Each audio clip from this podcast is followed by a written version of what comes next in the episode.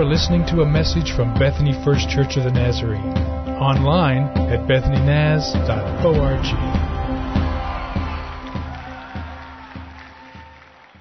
Awesome. Man, that'll make you feel good.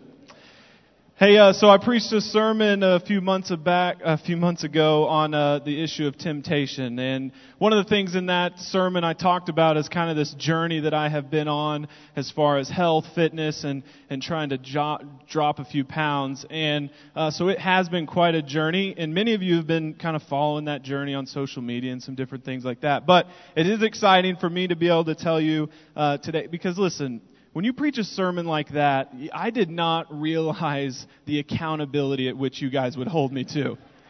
Like, I can't go anywhere, alright? I can't be anywhere at a restaurant, nothing. Someone from the church is across the table, they're like, what's he gonna do?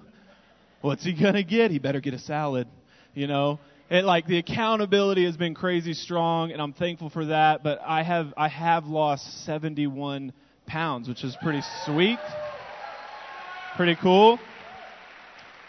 So that's been fun, and I uh, just wanted to give you a little update on that. Hey, this morning I am uh, going to be asking a question today that I think is important for us to wrestle with. Uh, but the truth of the matter is, is that this question is actually really simple. It's a question that we ask one another every day. It's a question that we often answer every single day, multiple times a day. We spend a lot of our day asking and answering this very simple question. And the question is this What do you want?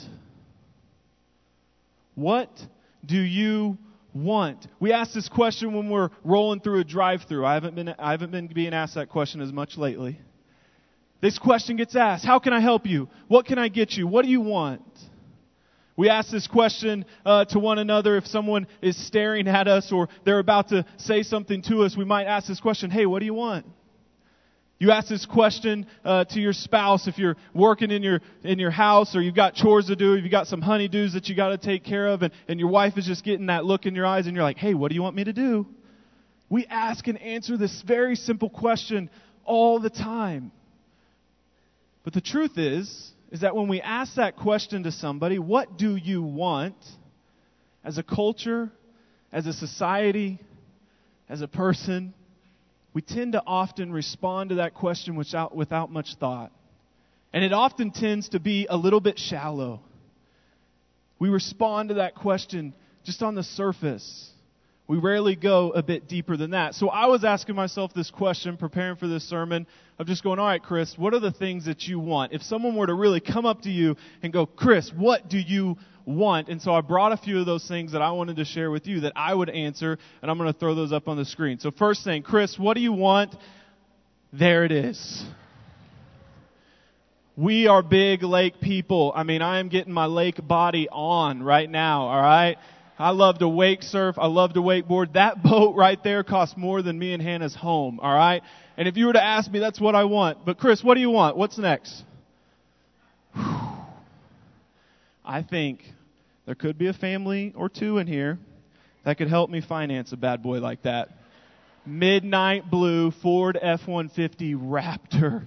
I saw one driving down the other day, almost crashed. I literally, what do you want? That's what I want. What do you want? I have a two year old daughter named Ellie, and she is the greatest thing in the world, uh, but boy, I would love to leave her for just a few days. You know what I mean? Hannah and I have not been anywhere, just us two, in a couple years. She is the best, but vacation. What do you want? That's what next? What do you want? Guys, I have been looking for that tank top for months. Cannot find it anywhere. I mean, Academy is sold out. No, man, I want to be ripped. I want to look like The Rock. I mean, amazing. All right, Chris, what do you want? Any Hall's Pizza Kitchen fans out there? I literally have had to unfollow them from Instagram. I could not follow them anymore. The temptation was way too real. And you better believe here in just a few short weeks, Hannah and I will be at Hall's Pizza Kitchen eating. I will see you there. Closed on Sundays, so now that you're hungry for it, you'll have to wait till tomorrow. But, Chris, what do you want? I love this one. You guys are like, weird. You want Timmy? That's strange. No. Timmy has a hoverboard. And one of the things Timmy does is he rides this hoverboard around the office all the time. If he's got a meeting, he zooms out of his office down the hallway. Typically, he's Bluetooth to one of Pastor Rick's sermons as he's rolling down to his next meeting. Speakers out the hoverboard. The thing is quality. But it has a weight limit, and he will not let me ride it until I lose 13 more pounds to reach that weight limit. Follow me, social media, the day that I ride the hoverboard, you are not going to want to miss it. I am going to ride it all day long. So, what do you want? These are just some, shallow things that we often go to. If I were to ask you this question, you, you might do the same thing. And just a quick response. What do you want? Man, I, I, would love a, I would love a, maybe a new house, or man, I really need a new car, or, or whatever it is that may come for you. This question, we often go shallow. But if you were to just spend a little bit more time, just take about 30 more seconds to think about truly what do you want. There are these things that live within us that we want and desire that are kind of deep. There are these things that just kind of live in the deepness of our gut and in our spirit and our life, things that we might want. And some of those things might be things like this right relationships. What do you want? I want right relationships a promotion, accomplishments, to meet a goal that I've had for a long time, to graduate, some success, maybe job security, maybe some kids, family health, financial freedom, healing, answers, people who you love to know God. And there's a million more that may live within you, these deep desires and wants that you have. You know, the thing about those wants and desires, those things that live below the surface of the material, those wants, those desires, those things start to influence the decisions you make. They start to impact the choices that you make. Those wants, those desires, they begin to point to a direction in which you are heading. And sometimes they're small decisions, sometimes they're, they're small choices, but these, these desires and these wants begin to put us on a path that tells us where we're going. And it puts us on a direction to tell us where we may end up. Some of you know uh, my wife Hannah, and uh, we've been married for a while now. I just kind of forgot, maybe like eight years, I don't know, something like that. But that's besides the point. But you guys may not know this part about the story that uh, for me, I have actually been chasing Hannah since I was in sixth grade. And that is not an exaggeration. I was at Parkland Elementary. She went to a school called Surrey Hills Elementary. And in middle school, our elementary schools were going to combine. Very exciting time in the life of a middle school. You don't know what's going to happen. And I remember the first day of middle school. I remember walking in there excited, nervous, not really knowing what's going to happen. I'm about to meet all these kids that I've never even seen before. I didn't even know they existed until now. And I remember seeing her. Sixth grade Chris sees sixth grade Hannah for the very first time. And I literally remember telling my, my friends, I love her. I mean, I, I want her. I want her to be my girlfriend. The best part is, is I never talked to her not once. Literally, the entire first semester, nothing, no words at all. I mean, way too nervous. I would try to sit close with her, but that was about it. And in February of my sixth grade year, it was Valentine's Day, and I knew that I wanted her to be my Valentine. And so, just a couple days before, I finally got the courage to go up to her and I just said, Hey, Hannah, will you be my Valentine? And she goes, Okay. I was like, Awesome. And I didn't speak to her again. She was my Valentine, though. I go home later that evening, and uh, I remember sitting there watching TV, and I'm just thinking, man, what am I going to get her? I have to get her a really good Valentine's Day present. Like, she's now my girlfriend, kind of. She doesn't know it yet, but officially she will be on Valentine's. And I've got to get her something really good. And I remember watching TV, and all of a sudden, on the TV comes an infomercial. And this lady on the infomercial is selling rings, but more specifically, birthstone rings. And I'm like, this is it. I love her. I want to get her this Valentine's ring, and her birthstone would be the month of October in the shape of a beautiful heart. And I literally did the only thing I knew to do. Mom! Mom, you got to get in here really quick. Mom, hurry. This is an emergency. Mom comes running in. What's going on? I go, Mom, listen, all right, I don't have time to explain, but I have a Valentine and I love her and I need to order that. She goes, Are you serious? I go, Yes, I'm serious. I need to order her those rings. That's her birthstone. And she's going to love it because I love her. And my mom does the only thing she knows to do call my dad. Glenn! So my dad comes rolling in. What's going on? She's like, We got a problem. We got a situation. Chris thinks he's in love. I'm like, Dad, listen, mom doesn't get it. She doesn't understand. All right, she doesn't understand what I'm going through. Listen, I love this girl. Her name is Hannah. All right, she's my Valentine. I got to get her a present. In that moment, I'll never forget my mom sat me down and explained to me what a ring was and what a ring meant. In sixth grade, she said, Chris, someday you will give somebody a ring. But you're only going to give that ring to one person. And I remember thinking, that's, this is the worst advice ever. Look, if I order now, I can get two of them. Like it's two rings for only 19.99. Like this is, you are missing out on a great deal. This was uh, back before when you said the word Amazon, you didn't say Prime after. Amazon was still a rainforest back then, okay? And so there was no way that I'm getting that ring before Valentine's Day anyway. And my dad said to me, he said, Come on, Chris, let's go get in the car. Let's go get her Valentine's present. I'll take you to Albertsons. I'm like, man, there's going to be some goodies there we show up to Albertsons. I remember walking in, and my dad's like, All right, pick something out down here. And I'm like, Nope, that. And he's like, We are not getting her that. I said, She needs the biggest teddy bear that Albertson sells. This thing was three and a half feet tall. He's like, Whatever, just get it. I'd go the next day. I'm so excited. I give her the Valentine's Day present. She's excited. A couple days later, she breaks up with me. And that never stopped me from sixth grade all the way on, I always chased after Hannah. We became really, really good friends all the way through middle school, all the way into high school. Best friends. I mean, I can't even stress that enough to you. We were close. I was in the friend zone hard, okay? And I'd have these conversations with her in high school.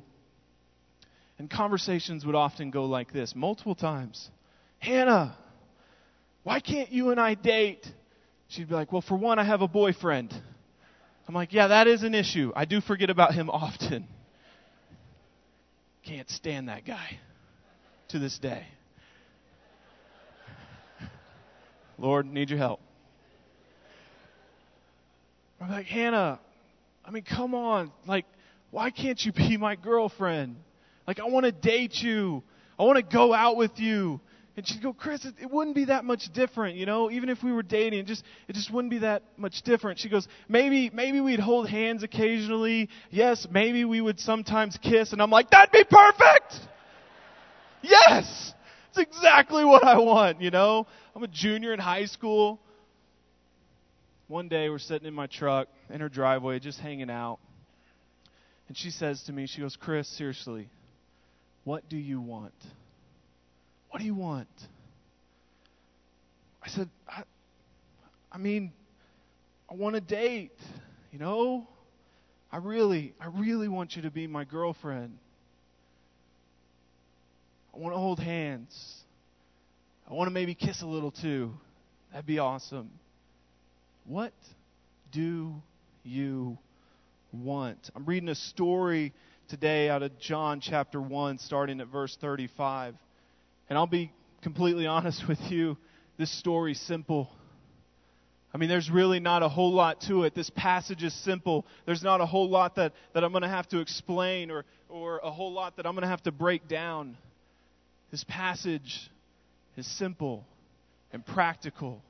And my prayer is that its simplicity and practicality will speak to us for the remainder of this week as we ask this question, what do you want? So first or John 1 verse 35 it says this, the next day John was there again with his two disciples. When he saw Jesus passing by, he said, "Look, the Lamb of God."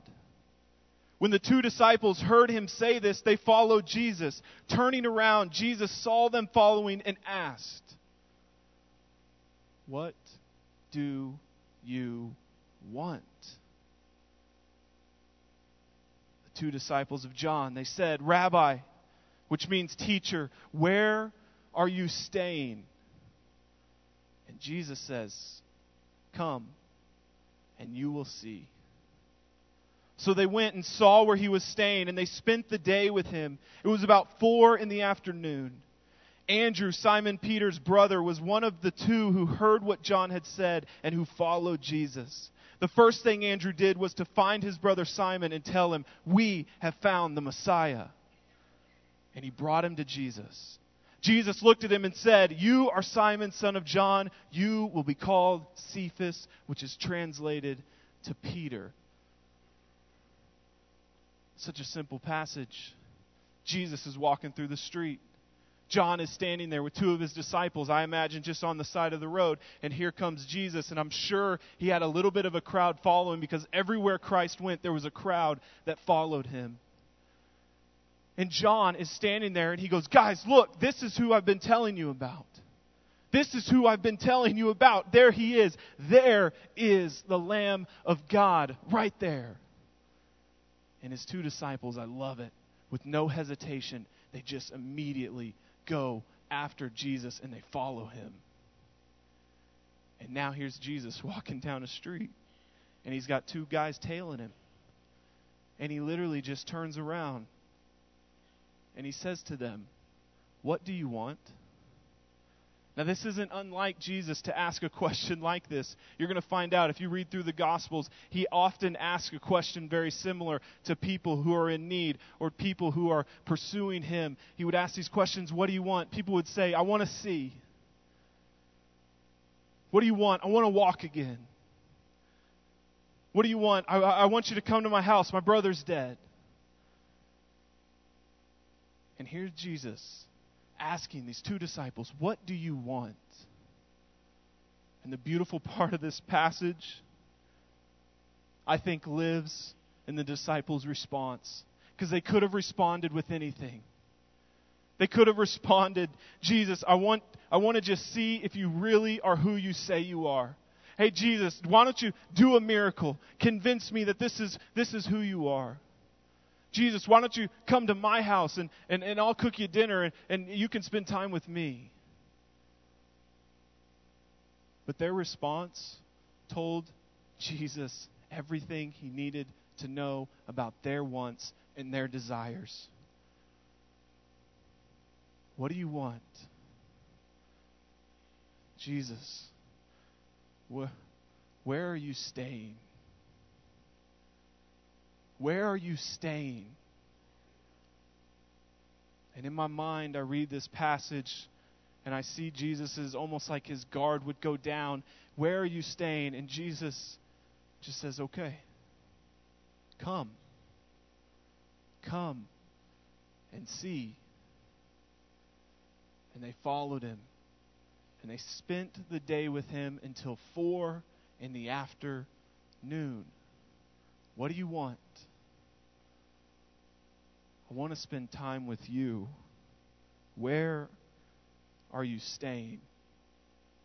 I heard this story recently um, about these two ships, and they were taken off at opposite ends of the ocean, and one of the ships was getting set to sail, and these ships were carrying literally millions of dollars in goods and trades and, and all kinds of products, and, and they were taken off.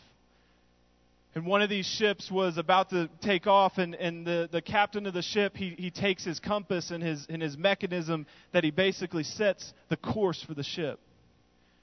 And as he's setting the course for the ship, he has no idea that while he's setting that course, while he's putting uh, the trajectory of where they're trying to go and where they're trying to stop, he doesn't realize that his compass on that mechanism was off by two degrees two degrees.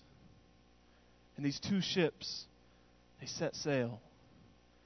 And fog goes over the ocean.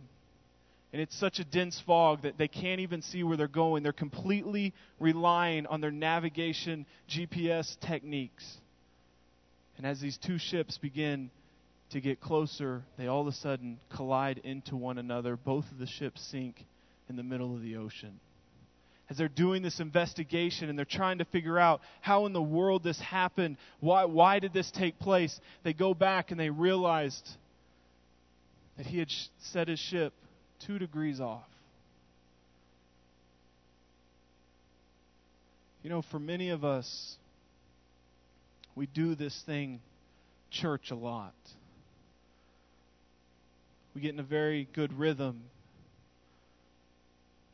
Church can sometimes become a habit, it can sometimes become something that we just do. And sometimes we don't realize that we're just a couple degrees off with our wants and our desires.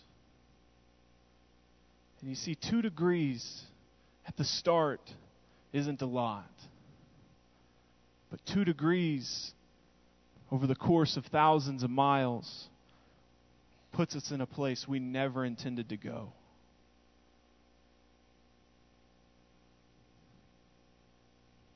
What do you want? What is your desire? If you were standing before Christ today and you had this opportunity and Jesus asked you directly, What do you want? What would you say? I think the hard truth that you and I have to wrestle with is that we often come to this place and if we're honest with ourselves, we would rather have safety over risk. We would rather be safe than put ourselves out there. We want comfort over discomfort. We want convenience over inconvenience. We want security over insecurity. We would rather simply go to church rather than be the church. We want acceptance rather than disapproval. We want to complain rather than trust God. We want self gratification over a life of unselfishness. We want Jesus, but we'd prefer a Jesus that has a little low expectation for us. And when I read this passage of Scripture, I'm quickly reminded of two disciples who knew what they wanted more than anything else. They knew that they wanted to spend time with the Messiah, and everything starts there. That the wants and desires of their life was to spend time in the presence of Jesus.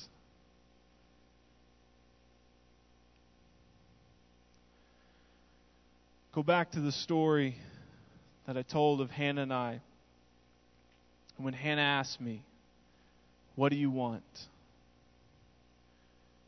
I mean, Chris, what do you really want? We're there in my truck, and she says to me, Okay, Chris, what do you want? And I said, Well, I want a date. I want you to be my girlfriend. And Hannah responded to me, Okay. Okay. If that's what you want, if that's what you want, you want a date? All right, we're dating. Let's date. You and I, boyfriend and girlfriend, right here, right now. And you would think that in that moment I'd have been like, yes, all right. But I didn't. In that moment, I go, what? No. No. She goes, why? That's what you want. You want a date? Let's date. I go, no, I, I want you to want it too. In that moment, I came to this realization that Hannah and I were very different. You see, I wanted a girlfriend. I wanted something pretty shallow. I wanted a status. Hannah wanted God. Hannah had been in a relationship that she had gotten out of, and she had promised God at an altar that her heart was His. And she would not give her heart away to anybody until she was married. You see, and that is something that 17 year old Chris could never give Hannah because what I wanted was shallow. What she wanted was so deep. It lived so deep inside of her. She wanted God more than anything else. And she has lived that life every day since that moment. Her desires and her wants are pursuing a life after Christ. And it has changed everything about her. It's changed the people that meet her. It's changed the people who encounter her. It's changed the way she's lived. It's changed the way she's prayed. It's changed what she does and how she does it. You see, our wants and desires, shallow or not, they tend to shape us. They tend to set us on course. They tend to point us to where we're headed and where we're going, whether we want to go there or not. And if we're just a few degrees off, we'll end up in a place where we're asking ourselves, How did I get here? I mean, really, how did I end up here? This wasn't my plan, and I don't think this was God's plan. But I'm convinced of the fact the depth of our wants and desires are centered on knowing where Jesus is staying and being willing to accept that invitation and go and spend some time with Him, we're going to be right on course. We're going to be right on course. Nothing's going to knock us off. Nothing's going to move us off course. We're headed in a direction, and it's going to be a direction and a plan in which God has for you. And it's going to change you, and it's going to change others. God first. God first. Others second. And God's going to take care of the rest. What a message. So today, I love the response of communion. Because when I look at this table, it reminds me, it's symbolic of the fact that you and I, when we take it, when we eat the bread, and when we drink from the cup, it's a reminder for you and I. that Jesus is going, What do you want? I want to remember you, God. I want to spend time with you. I want to be in your presence. I want to worship you. And so, servers, if you'll come forward, we're going to take communion. Don't receive this communion just as something you always do. Receive this communion as a response that maybe we just need to get a little bit back on course. That maybe our wants and desires have been just a little bit skewed. And remind yourself the deepest part of your want is to know where Jesus is staying. Will you stand and receive communion, and we'll take it all together here in a moment. You have been listening to a message from Bethany First Church of the Nazarene. Visit us online at bethanynaz.org.